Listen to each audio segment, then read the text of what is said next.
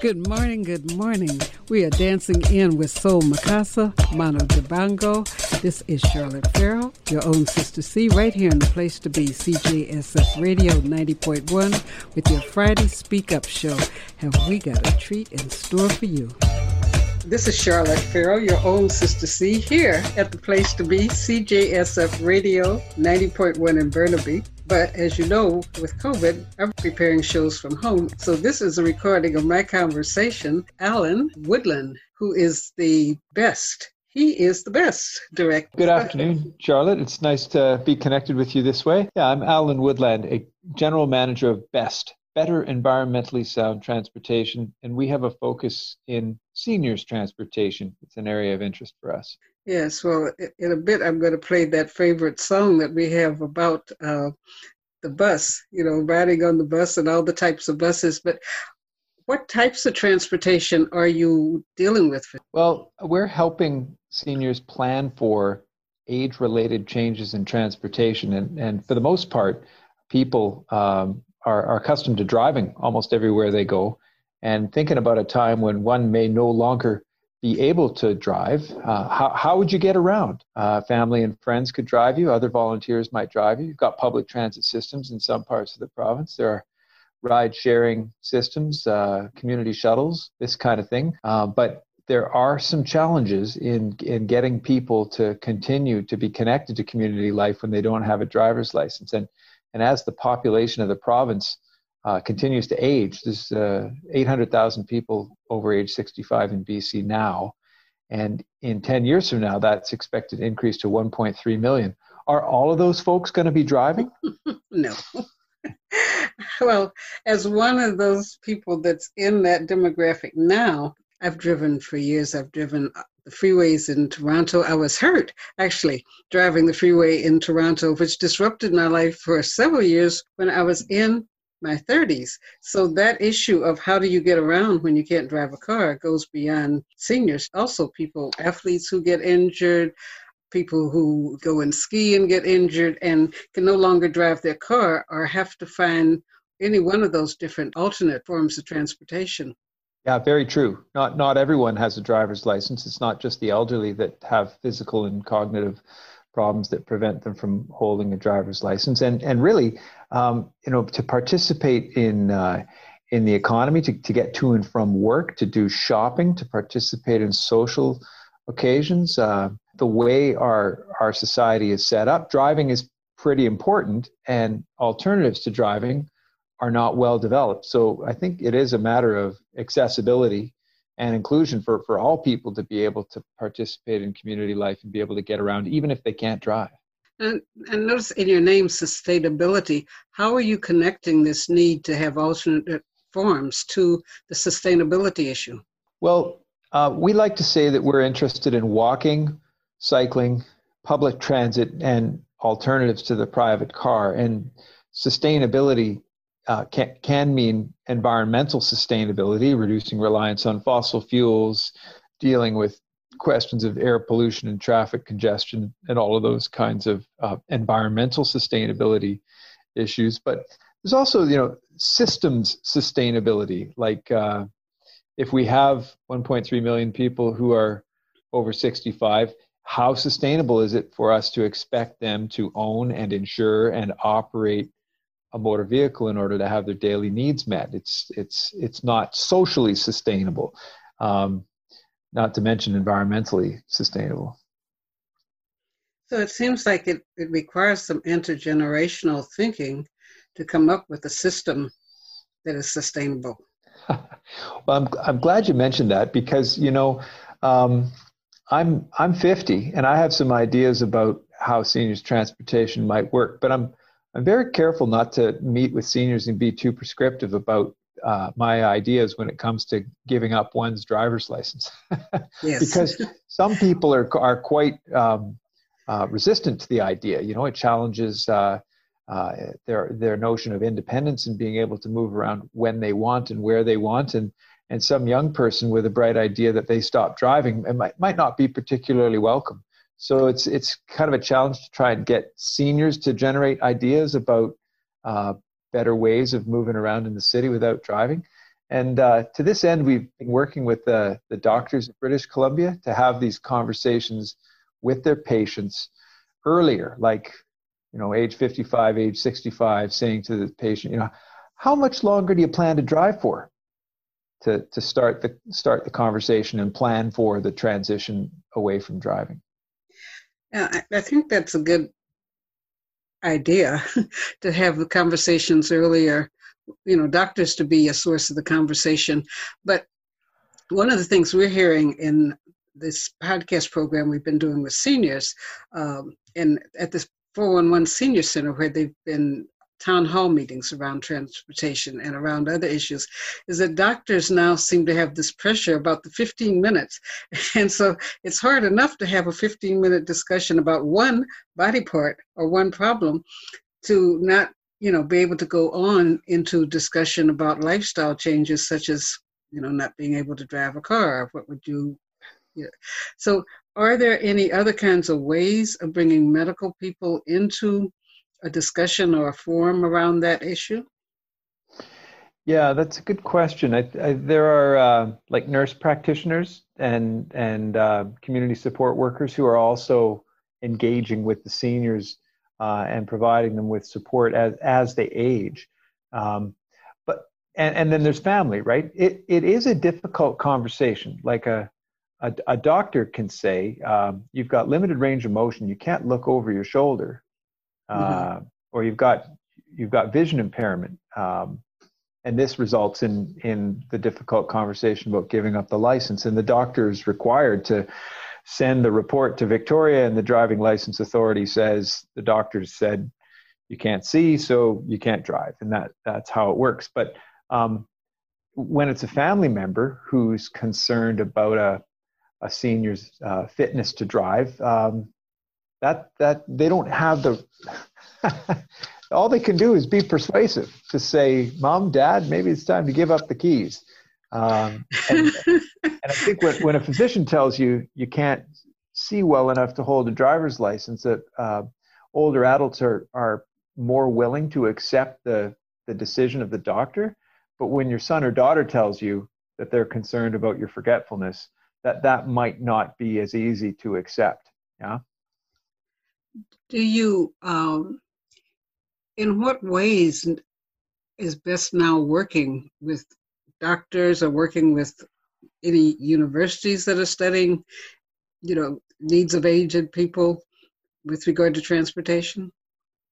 Well, we've had some engagement with um, ICBC and Road Safety BC, which are the, the licensing authorities, and the doctors of British Columbia, which provide the driver medical exam reports to, to the government to control the, the licensing. So that, that's one one area of focus. But I think we're more interested in, in the so, in the social side of things, like the COSCO, the uh, uh, Council of Senior Serving Organizations. They've done some great work um, to try and take ageism out of the out of the process, so that seniors, as they age and they need to renew their driver's license, have have a fair chance to prepare for and and if they're capable of uh, retaining the driver's license, that they have the opportunity to do so. So the, the testing and the, the going out on the road with an examiner when you're 80 um, has the, the process has changed a little bit.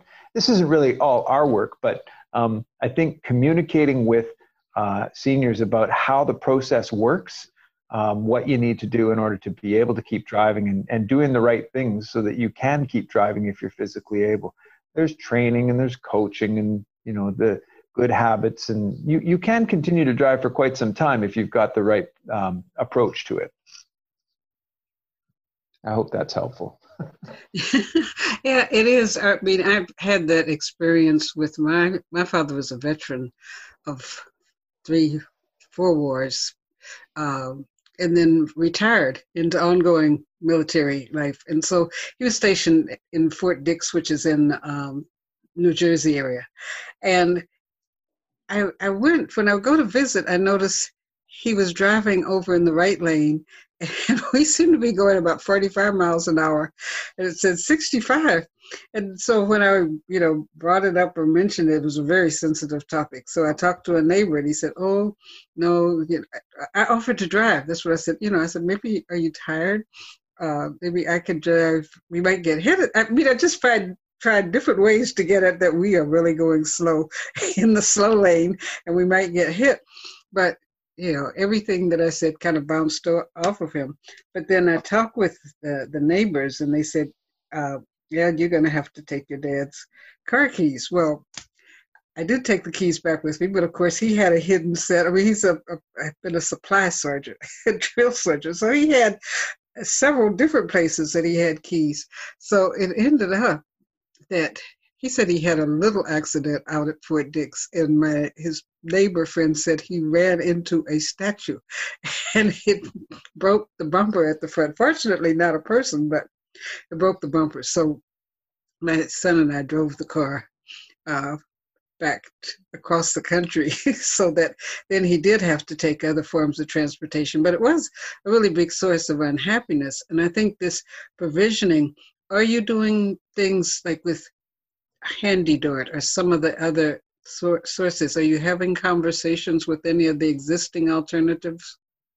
Yeah, uh, HandyDART, I'm glad you mentioned that. So HandyDART is part of the, the transit system. Uh, it's for people with disabilities, and it's a it's an on on demand service where you can schedule it in advance, and and and the vehicle will come pick you up at your door, uh, and take you to the address of your choosing. Now, it's uh, it's not uh, it's door to door, or or perhaps curb to curb would be better to describe it. The the the older adult needs to be able to get uh, out, out of the house and down to the street in order to be picked up. The, the HandyDART folks will, will not go into the house and help a senior to um, get to the curb in order to get in the vehicle. So there's, there's limits to what service can be provided there. Um, and for those that are able to ride the conventional transit system, they have the bus and the SkyTrain and the SeaBus, and all of these services are are wheelchair accessible. So if you if you're able to to roll, uh, you can get on elevators and ramps that are uh, barrier free to allow people to to move across the region.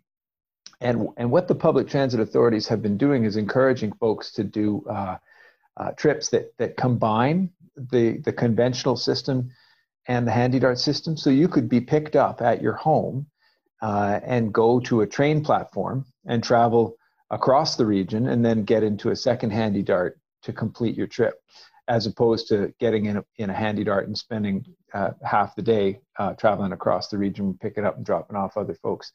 Uh, so that is that is an alternative, and I I think that uh, when people have experience using the public transit system uh, when, when they're uh, younger, when I say younger, I'm talking like 65, 75. They have uh, it's easier for them to learn the process the you know what how do you book? How do you pay?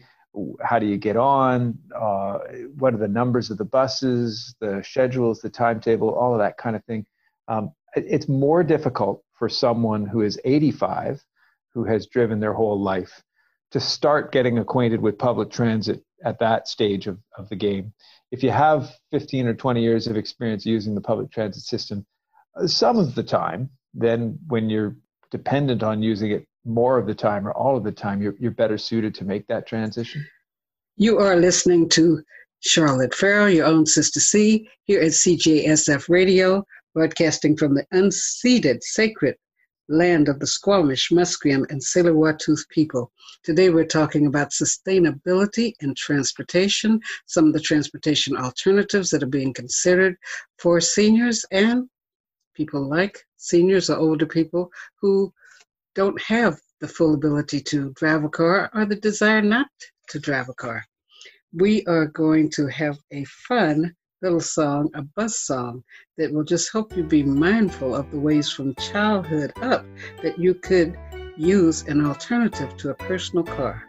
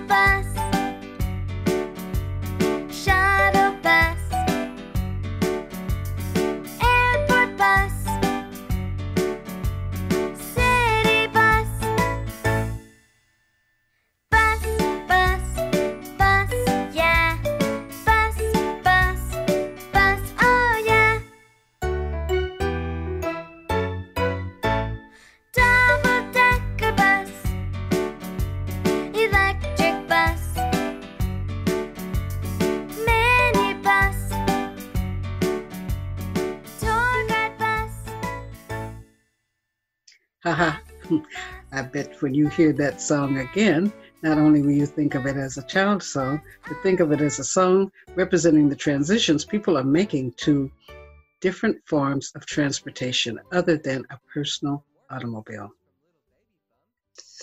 How do people learn how to access the Handy Dart? Because even among people that are at, you know, some of the senior centers that I go to for this podcast program, many people say they don't understand how to get it or the process is hard. So can you tell us how do you get onto using Handy Dart?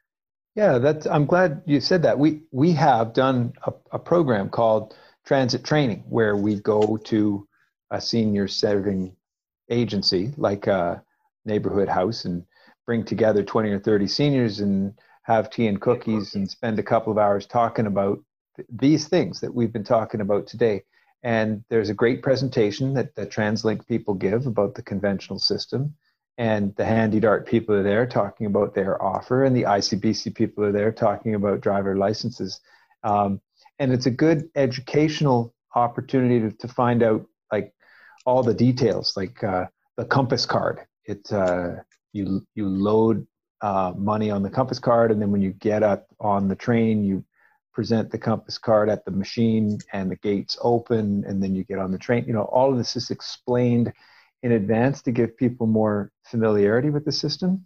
And we've also done this program called uh, Bus Buddies, where uh, we have volunteers that go out with seniors and accompany them on journeys to help them uh, build their confidence in traveling on public transit. Um, now, with COVID, uh, that's presented some problems. We're not having in-person meetings for the transit training, and, and uh, we're not going out with volunteers to, uh, to teach seniors how to use the public transit system. In, in fact, it's not uh, it's not something we're really recommending at all. That that seniors use public transit at this time, but you know we're hoping that this is um, a temporary uh, situation, and that in in the future will be it'll be safe to start doing that again. Well, I am a practitioner of COVID 19 procedures. You know, I wash my hands, I um, wear a mask, I even put on, you know, wide sunglasses. I don't wear goggles, but when I go out, but I, it, we know from the program that we are doing, and many seniors are doing, uh, senior centers are doing with calling people. People are very lonely inside, and being inside with nothing but your stored up food people have put on weight. And so there is a need, I think, for the same type of, of um, seminars that people were having at senior centers, you know, to link on to podcast programs, radio programs, and explain how it works to people because the younger person that they're staying with, or if people are just isolated, they live in a building that's got all other people that are in their age range, but uh, there are some places in East Van where the people are not supposed to visit each other. So there isn't a way except through the uh, media, you know, broadcast media to let people know how these different things work. What what is a, a bus? How does one get a bus buddy? Oh well, I, I, if we were running the program, um, you you'd be in touch with a, a place like uh, Burnaby Neighborhood House or Frog Hollow Neighborhood House or Kiwassa Neighborhood House, and and uh, you know they they have these kinds of programs, and they have uh, uh, so fair fair media from TransLink. Like we've got these uh, these cards that you know they're, they're loaded with fifteen dollars worth of fares, and we give them out to the seniors and and volunteers who go out and do trips. So we might say, you know, on a Friday afternoon, we're going to travel from East Vancouver out to Horseshoe Bay maybe take the ferry out to uh, out to Bowen Island and back. Because on Thursdays um, you seniors can travel for free on the ferry and this kind of expedition could be fun and it doesn't cost anything and it gives people familiarity with the system. Uh, that's the kind of program we were we were doing um, back in 2019 but uh, yeah I, I mean in, even in those times what we were saying was that these kinds of programs are important to get older adults out of the house and participating in community life and, and combating the problems that we have with social isolation and loneliness in, in the senior community. And this year, uh, you know, with the with the virus and, and the, the, the public safety concerns, we're not running the programs mm-hmm. and the uh, social isolation and loneliness problem has become much uh, more more difficult to to to address. Um, and it's a trade-off at this time. I think, so, you know, safety first. We're trying to prevent people from getting respiratory diseases that are going to cause them to be sick and possibly die, at the risk of um, having them being lonely and uh, and depressed from from lack of social contact. Right. So, are there ways that people can find? Does a person need a doctor's prescription in order to qualify for Handy Dart? Uh, a nurse practitioner can also provide the documentation. There is a there is an application. So um, this and this is something that's in the transit training course that we do with with the seniors. Is we talk about how to get an application, how to complete an application, and what the requirements are. Um, so a, a, physician or a nurse practitioner can can help you fill out the form, and uh, and and then once you're approved, uh, then you can uh, book the handy dart or use what they call taxi savers to summon taxis and get uh, get get travel with taxis using public transit dollars. So I know from other conversations that there are doctors' offices that are welcoming people. You know, some are doing their visits by video, but some are seeing people um, in a very low low occupancy office, but scheduling people to come in. So, does a person have to not have fallen or anything? They just aren't able to get around. They might have arthritis, or they might they, just feel uh, challenged. Do they call a nurse practitioner and say they want to have an exam? Excuse me. How do they? How does a person initiate having this visit? Uh, to get qualified or to get the letter that they need. I I I, uh, I wish I had my friend Linda McGowan here, who's uh, who's an expert on all matters handy dart. She's been using the service for many years, and now she works uh, as the public relations outreach for the for the uh, for the company that runs the service. So she has all the answers about how to do it and what qualifies and and maybe I can give you an introduction to her after we speak. Um, I think, and I'd, I'd, want to run this past Linda to make sure that you know if you, if you have a relationship with a healthcare provider who says, oh, oh, this person absolutely has a disability that qualifies. Um, she uses a walker or she's uh, using some kind of mobility scooter because of a condition that prevents uh, him or her from walking great distances. I'm sure you could fill in the form without an in-person consultation. Uh, now, if it's an individual that doesn't have a relationship with someone in the healthcare system who can make such a representation for them, then they might need to see someone and be examined in order to make sure that uh, they can get the, the Handy Dart um, application completed. But uh, yeah, I'll, I'll get you connected with, uh, with my friend Linda McGowan, who's the expert on this stuff. Right, because you know we talked about intergenerational things, and with this with the station, CJSF is on a college campus, but within our listening region, we have people who are in the middle, people who have uh, older parents that they're taking care of, and children. Uh, we have some many families it is a teenager, a millennial who gets the information, so it's good for people to understand you know what do they need to do if they're going to be the person that takes the person to the doctor or makes arrangement for them to get there until they do have handy dart or have a, you know a buddy or someone to go.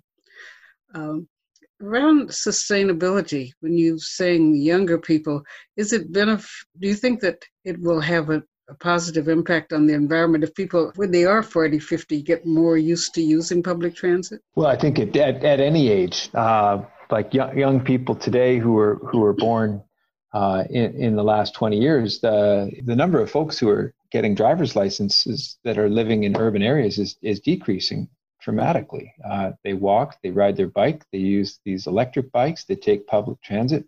They're not very interested in driving. When presented with the costs of car ownership, they say, thanks, but no thanks. It doesn't sound like something I'm interested in. Whereas, you know, years ago, getting your first car and getting your driver's license, it was a rite of passage to adults. Yes and uh, very important for one's identity to say, you know, I'm a, I'm a Ford guy. I that's my uh, now these young people they're not so interested in the cars, uh, and that's good. Um, I, I, think for sustainability, if we just can't live in a in a city where everybody has a car, nobody be able to move around.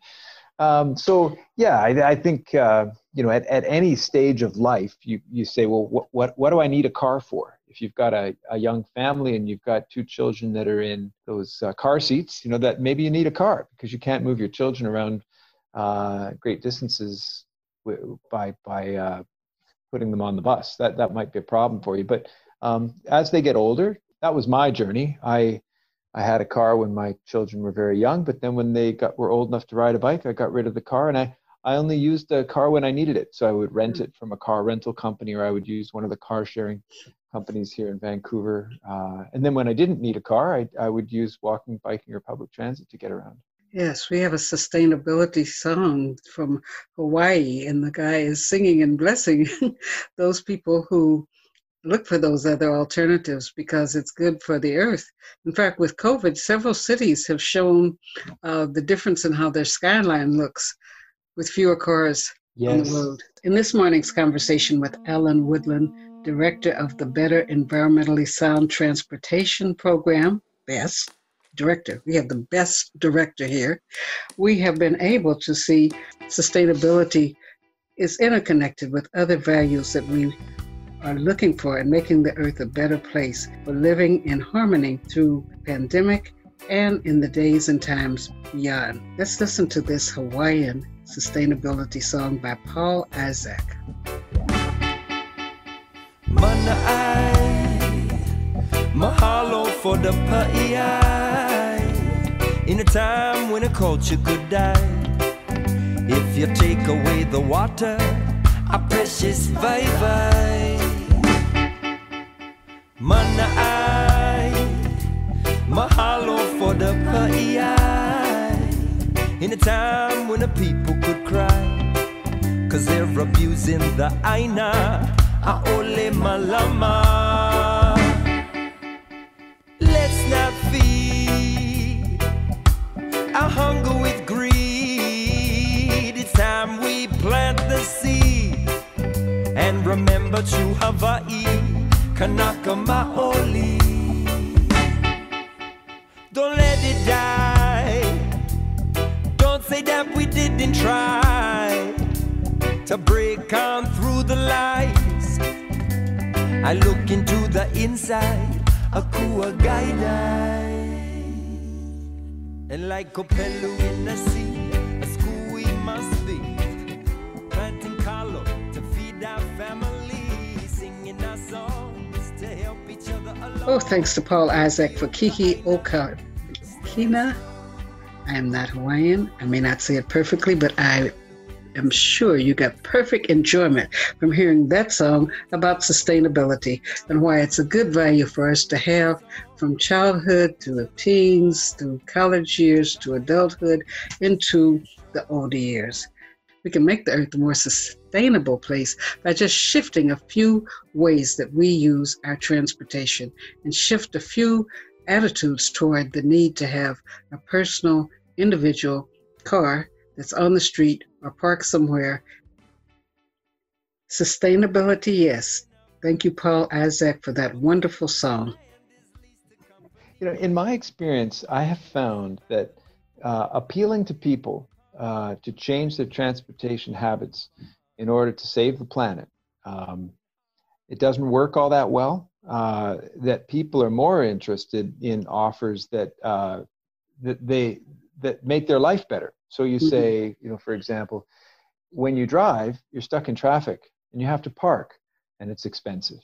But when you rent a car, uh, you don't have to worry about parking. Uh, when you're done with it, you just bring it back to the person you rented from. They they're responsible for all the repairs and maintenance, and you don't have to wash it. You don't have to insure it, and it's it's easier. So people say, "Oh, I'm interested in that because it's easier and better." You always get to drive a brand new car. You know that that's a benefit that people are interested in too. But to say, "Oh, you know, we're going to uh, save the earth because you're uh, not not going to own a car," people say, "Well." can, can you can you have anything else that you can share that might help? right.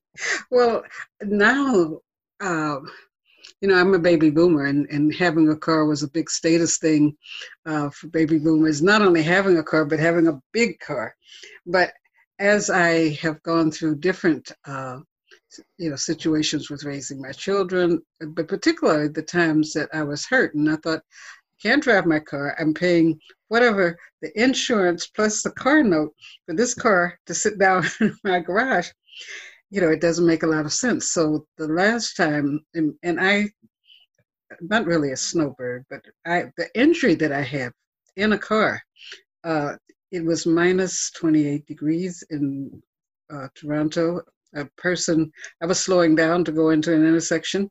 Person behind me was not slowing down and knocked my car off over to the side. It hit those, you know, metal struts that are on the side of the freeway, and uh, I couldn't drive for a long time, and I had to either pay someone to get me about, and then, you know, I just noticed that that's one of the gaps that we need, even short term. Now it exists that you can have a short term use of a car. Somebody in the family could rent one of those cars that you just have for an hour and take you somewhere.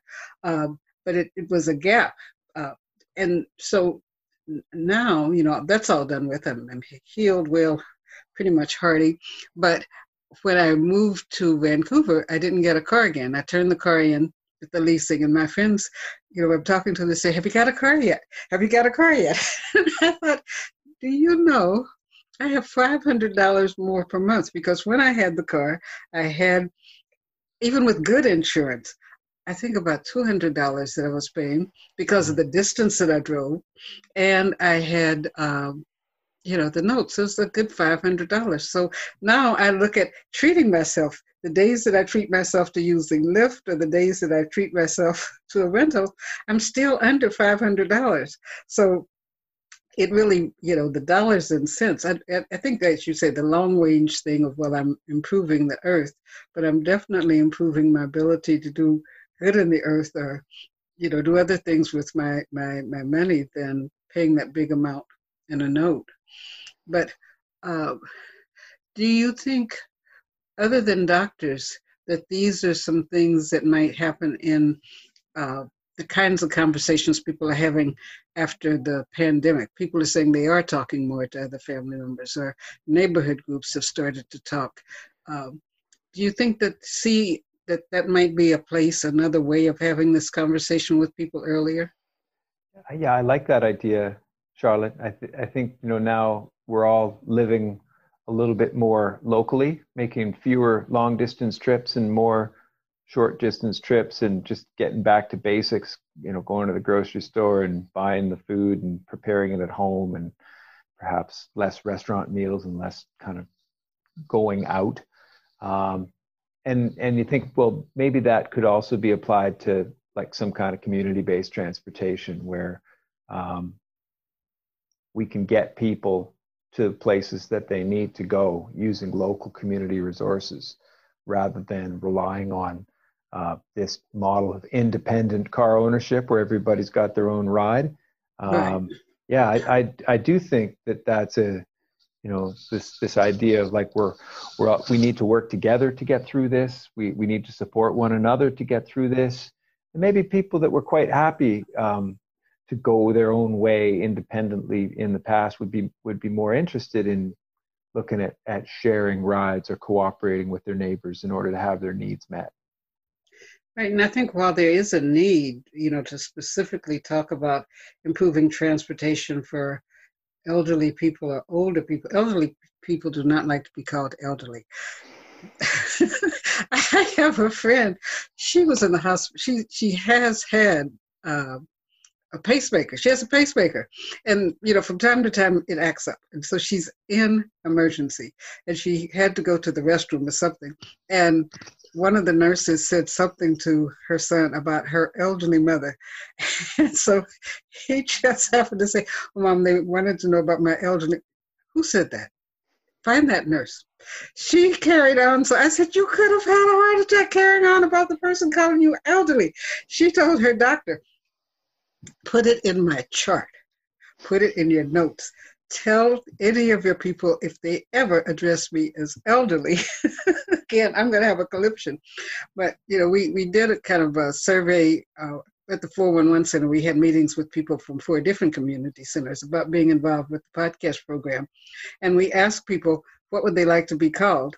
And I think the province also found that they do not want to be called seniors, golden agers. Uh, so we said people of a certain age, seasoned people, or our, our podcast is called Powered by Age because the stereotypes and the things that have been put upon some of the terms make people very turned off. They said, well, I don't want to be that because people are picturing somebody that's debilitated.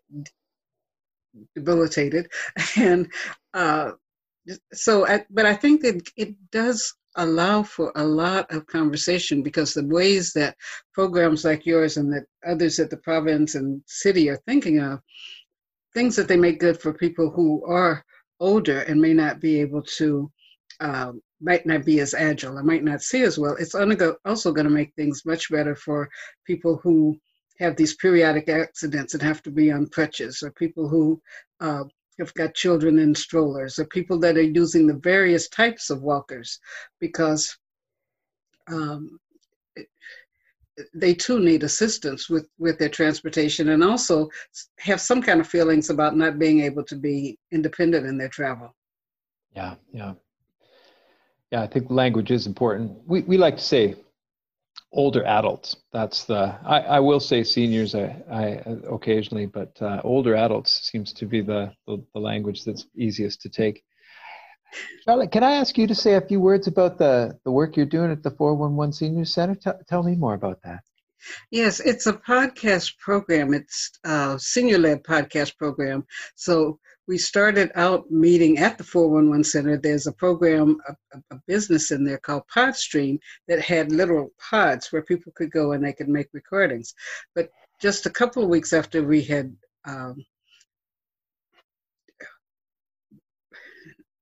recruited that's the word i was looking for recruited about 44 people uh, there was a shutdown and so then we thought you know we were just hearing about zoom and virtual communications and uh, a few of us got on and we tried and some people got on so we have every week uh, for now 18 weeks had a program where people first we were just starting with what people had sharing their stories people that had taken a creative arts um, a writing class at any of the centers shared stories they wrote, but then it moved around what are the issues that people are most concerned about. So uh, walkability was one of them, the walkable city, because we've heard that the city of Vancouver is developing a walkability plan, but in calling around trying to find out how do we get involved. Well, finally, I've asked that question so much, I got something in the mail, email the other day that says, we're looking for your ideas on the uh, Vancouver plan.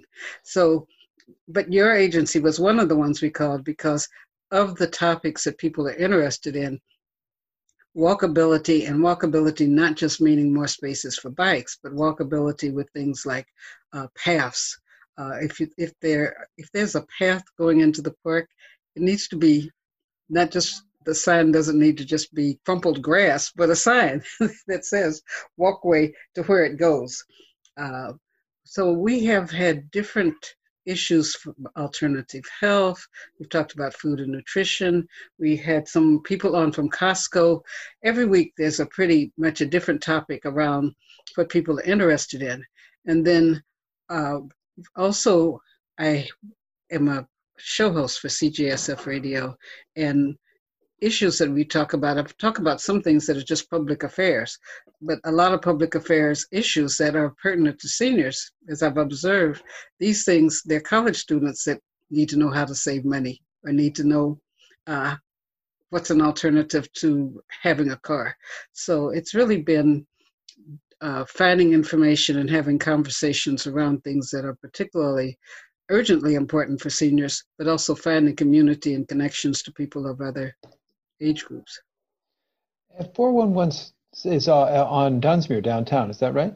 No, that was their old building. It's sold. 411, they've kept the name because their building was 411, but it is at uh, Main and Terminal, literally oh. 333 Terminal. Oh, yeah. Okay, I know where you are there. Mm-hmm. Um, that's right around the corner for me. I'm at Main and Union. Um, mm-hmm. Yeah, you mentioned the city of Vancouver and their their focus on walkability, they've got this thing they're calling it walk, bike, and roll, and they're encouraging people to to use active transportation to have their daily needs met. This is part of the climate emergency response the, the staff developed earlier this year. And, and after COVID, they had all these uh, remarkable road space reallocation projects, um, like the uh, Stanley Park seawall, which is uh, 100% walking. They, they asked the people who are riding bikes to go on the road and they closed the road to traffic for some time and it was only walking on the seawall and only biking on the road and no cars allowed in the park at all now they've let the cars back in but they're still holding space for the bikes and they're not they're not permitting the bikes to go on the seawall and uh, other places like these little uh, pop-up plazas just up yes. the hill at, at, main and 14th they've blocked off some uh, some roads and built these little seating areas with some umbrellas and some shade and places to sit and read and uh, yeah these uh, reallocation of public space for walking uh, and cycling and, and just for being in the public realm benches planters um, comfortable spaces where people can be in community with one another without um, too much covid risk you you're aware of the survey. Is that survey from your organization? No, it's not. Those are uh, that's from the city of Vancouver. Um, because yeah. a few of us took the survey. I mean, that's one of the other things that's happened with our podcast group. There's about 44 people, and they're not always on the line on the podcast, but they send emails. So someone sent me this survey. They said a few minutes. I mean, I, I could have had my breakfast and lunch in the time that it took. But they were really asking about, you know, had people noticed the pop up plazas? Uh, what did you think about?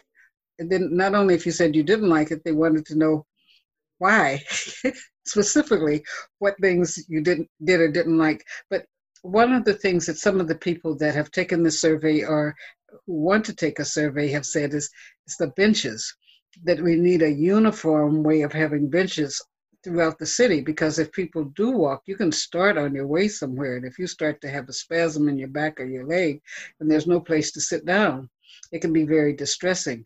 Um, so that's a recommendation that I know people have written, just written in if there was an, an other comment. Uh, yeah. Last week when we were talking, a couple of weeks ago, when Alex from your office was on our podcast program and talking about, I think it's the streets uh, Smart Streets. Living Streets.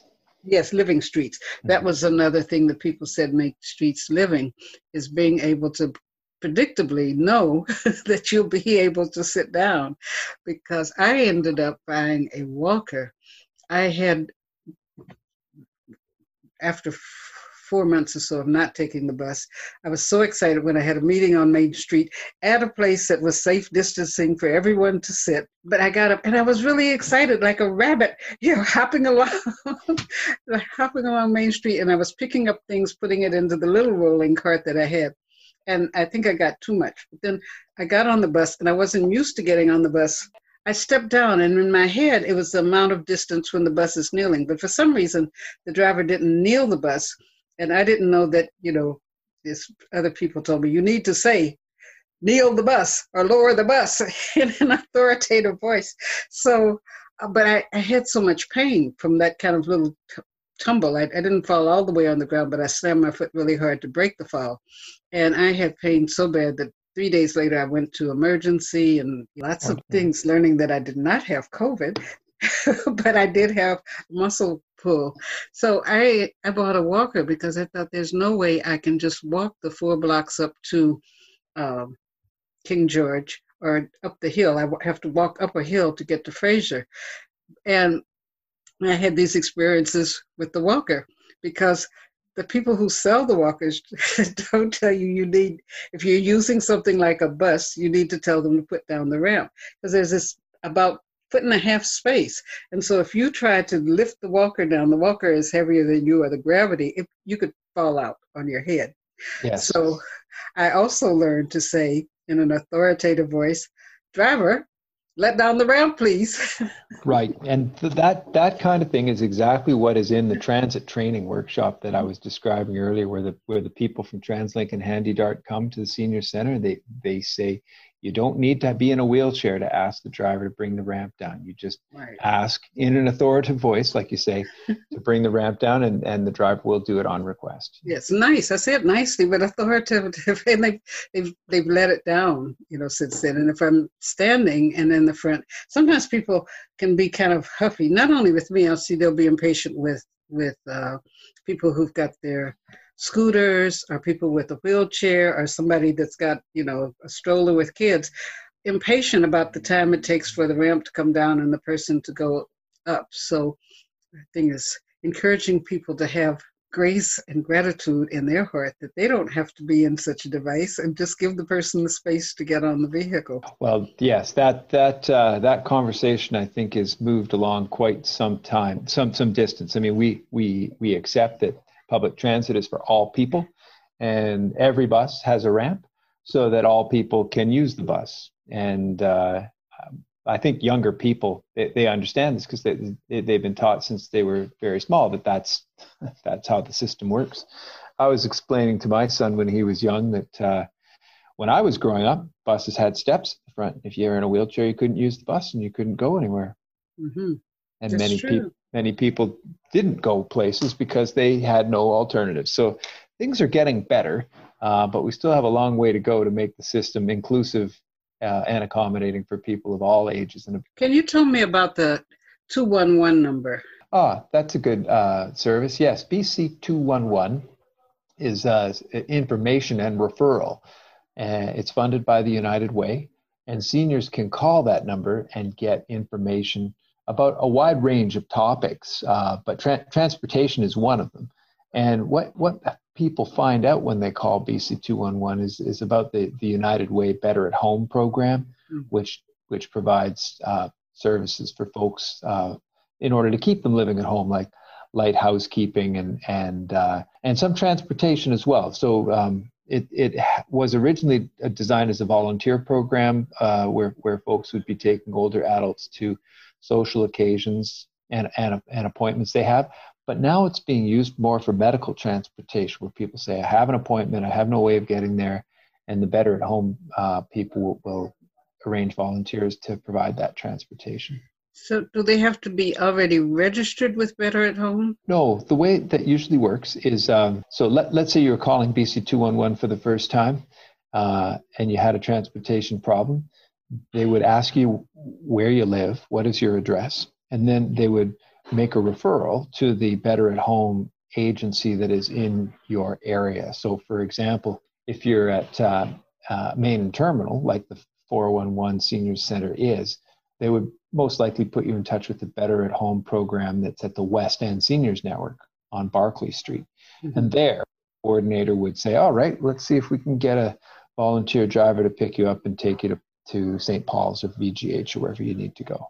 And so, is that person taking them in a private vehicle? Uh, in the past, that's been the way it has worked. Is a, a volunteer with their privately owned car would be providing transportation to older adults. Now, this has changed because of COVID. Uh, number one, volunteers are less uh, willing to provide the service because they don't want to get sick and they don't want to get anybody else sick. Um, and there's also this uh, requirement now to have a, uh, a plastic partition that separates Mm. the driver's cabin from the passenger cabin. Uh, and some better at home programs have outfitted some cars with this, but so so it does continue to work, but it's uh, it's a little different than it was last. Are there any initiatives that you are doing that people could get involved with? Well, volunteer drivers, uh, we are looking for people that want to help as volunteers or helping arrange transportation for isolated seniors who have uh, limited options. That's that's an initiative that we have to try and uh, address the problem. And for seniors, it's it's getting them connected to the resources that exist. Um, BC 211 is a great way to find out about these resources. And these training programs, transit training programs that we offer, are also good ways to find out about the resources. As you mentioned, BC two one one. With my phone, do I do you type in? How do you dial it? Do you dial two one one, or do you put in a BC? You just dial 211. It's like uh, it's like 911. I see. Um, or or uh, or 411 for directory assistance. The 211 will will send you to a call center where people can answer questions about a, a wide variety of topics. Now, if people wanted to get in touch with Best to volunteer, what would they? Well, uh, our website is best.bc.ca. That's a good way to get in contact with us. Or if you prefer to use the telephone, it's 604 604 669 2840. And what do you have an orientation develop for volunteers, or you just people would call and say they want? People call and say they want to volunteer, and we would get them connected with a neighborhood house program. Like if you're if you're living in East Vancouver, uh, the Collingwood Neighborhood House is got a, a, a strong volunteer driving program there, or the West End Seniors Network, as I mentioned, or the Mount Pleasant Neighborhood House. Um, we have relationships with senior serving agencies across the Metro Vancouver region. Mm-hmm.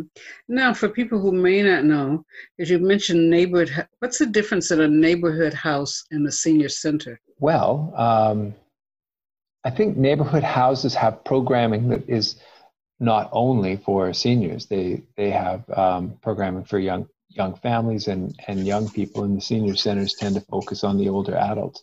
But many, much of the programming at neighborhood houses is is uh, is focused for seniors, and they do have similar similar programs. I'm thinking of how lonely it is. How many people have said they really would like to take a ferry somewhere, including me. I've, I used to, if it was a cloudy day or if I was really wanting to go somewhere, I would go and take the sea bus because it felt like you know I, I went out of town. I went somewhere special, but uh, when I was mentioning going on it, someone said, "Well, are you sure that it's safe for seniors to go on the sea bus?" What's your thoughts of? Are they using safe distancing on the sea bus? Well, TransLink has said that masks are mandatory on public transit now, so buses, trains, and and sea bus, um, and the, the provincial health officer has said that masks are are to be used when one cannot maintain the two meter social distancing. Uh, so my experience, I haven't been riding public transit a great deal these days, but I but I have been a few times. Um, people are wearing masks. There's a high level of compliance with the with the requirements. That's good, um, and there aren't that many people on it. So, for example, like the the SkyTrain that comes in from the suburbs, you know, six months ago, this train would be packed with people, just packed. Mm-hmm. And you don't see that anymore. And people are not riding it as often. So there is more space. Um, and that that's helpful. So, you know, I, it's tough to be prescriptive about what one should or should not do. It's, um, you know, so, some people will not be comfortable riding transit at all. Uh, and some people will say, you know, I'll wear a mask, I'll wash my hands, I'll, I'll keep my distance from folks, and I'm going to go out and see what the what the light looks like off the water on a September day. I mean, part of me thinks uh, we have to live. We still have to live, you know? Yes. I've been sitting at the dock of the bay wishing that I could go out on a ferry or out on the sea bus. So we're just going to hear a little bit of that song from Otis Redding, Sitting on the Dock of the Bay. Sitting in the morning sun, I'll be sitting when the evening comes watching the ships roll in. Then I'll watch them roll away the dock of the bay, watching the tide roll away. I'm sitting on the dock of the bay, wasting time. I left my home as more people practice safe distancing, wear their masks, gloves, and maybe your sunglasses, it will be possible for more people to go out and enjoy the waterfronts, enjoy taking there's that short trip across the sea bus from Vancouver to North Vancouver, or a little further on the ferry to the other island cities surrounding us. So well, that sounds like a good plan, Charlotte. I mean, it's it's a quiet time because people are uh, perhaps out of town. Uh, given the long weekend, they might be on a trip uh, to other parts of the province. The, people are not working because it is a holiday and that and the sea bus does come downtown. I think downtown will be very quiet on a on a holiday weekend and and the trip to the North Shore will probably not be a busy boat. Yeah.